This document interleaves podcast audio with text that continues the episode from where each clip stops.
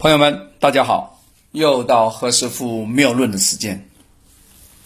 最近我们讲了一些比较新潮的东西啊，比如说乘风破浪的姐妹们啊。哎，今天讲讲老点的啊，不讲那么新的了啊，因为何老师有蛮多那个四几年、五几年出生的老的 fans 啊，要为他们也要录一些节目。哎，讲个他们比较喜欢的啊，我们的老听众们比较喜欢的，冯小刚导演来的啊，亲爱的听众朋友们，大家听说冯老冯吗？都知道啊。来，我们讲讲一个老故事啊。九六年三月，我们的冯导啊，啊，当时还叫小刚嘞，他就有个电影叫《狼狈生活》开拍。拍了十天，那个大场景啊，连夜做的这个布景，来了一千多那个群众 演员啊，那冯导就安排走位了，往哪跑了，往哪走了。突然收到一个影片呢被毙掉了，被枪毙的消息，被枪毙什么意思？这不能拍了。哎呀，我们冯导一看状态不妙啊，马上就回北影去去看啊，就问了，哎，老大，这个哪个地方不合适啊？我可以改呀，是吧？那厂长就说，这个剧本的问题比较多啊。我实话告诉你啊，你改了也不行，除非你换一个，换个题材。那我们冯导不死心呢，他要不这样，你你让我先拍完再说。那么厂长呢，告诉他一个呢更差的消息，他说好梦影视公司另外一部戏，我是你爸爸。这个名字真有意思哈！另外一部戏也被枪毙了。哦呦，那两个片子加起来五六百万呢，这一下把我们冯导啊，那急得发疯了。就跟厂长说啊，当初这两个剧本都是厂里面同意的，还发了那个拍摄令的啊。我们站在水池边，问你们能不能跳，你们说可以跳。结果跳下去死了，啊，开水来的，被烫死了。哎呀，这个厂长说啊，呃，现在这个北影这个权利被收回了啊，这个倒霉蛋呢也不当真牛，还有别的。哎呀，这下炸锅了是吧？这个小刚啊，这个头脑是嗡嗡直响，回到剧组里面了，没戏了，没办法了是吧？这样制片人呢，把那个群众演员给辞了。接钱嘛，接工资啊，把布景给拆了，场地费也怎么样给付了，剧组怎么样就地解散。那冯导啊，这个想不开呀，是吧？哎呀，第二天一看，这个脑袋右边那个拇指大那个皮啊露出来，干嘛？头发不见了，一夜就怎么样？斑秃了，哎呀，他自个还在自个的自传里面写：“我把青春献给了你。”在这个书啊，大家可以翻一下。他非常清楚的记得，刚好是四月一号，愚人节，他去理发店把这头发给剃了，人生的第一次剃了光头。哈，啊，当时他搞那个公司叫。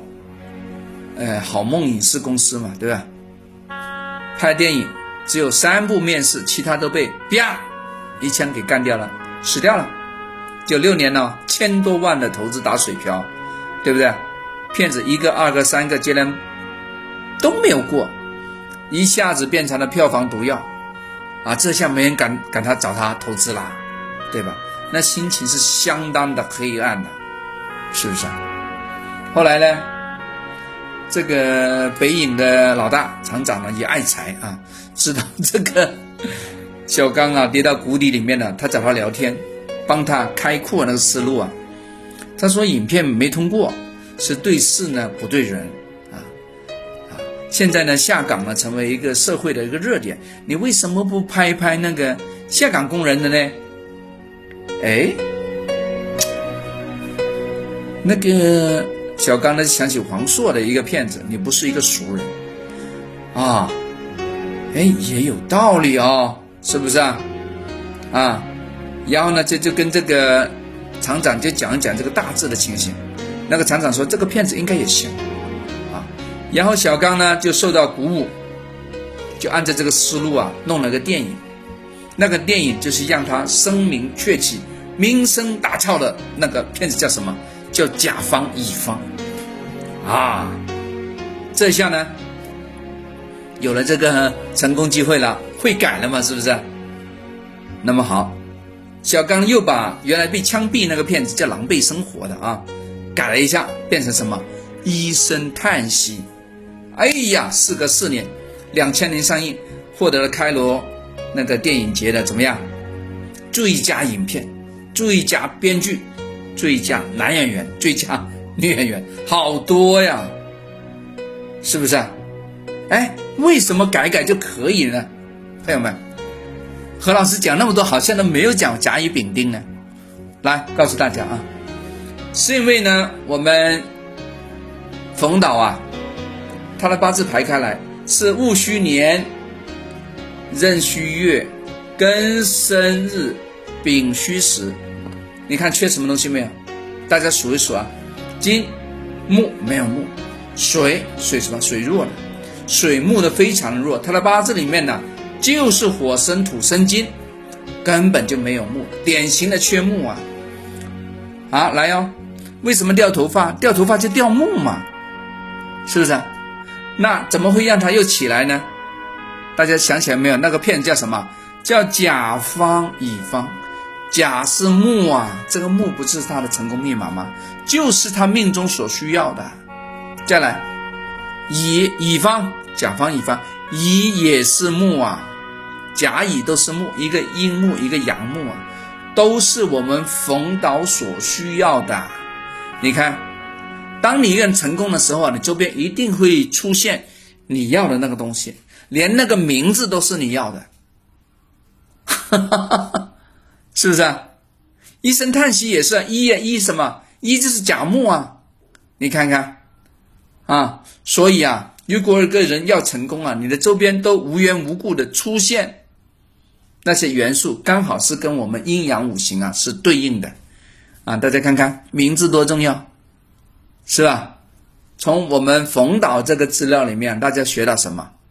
啊，哼，今天我不总结了啊，大家自个去总结啊，非常有意思啊，真人真事，大家去翻看一下啊，我们冯导的那个自传，好吧？我相信你会得到更多。OK，好，就这样啊，拜拜。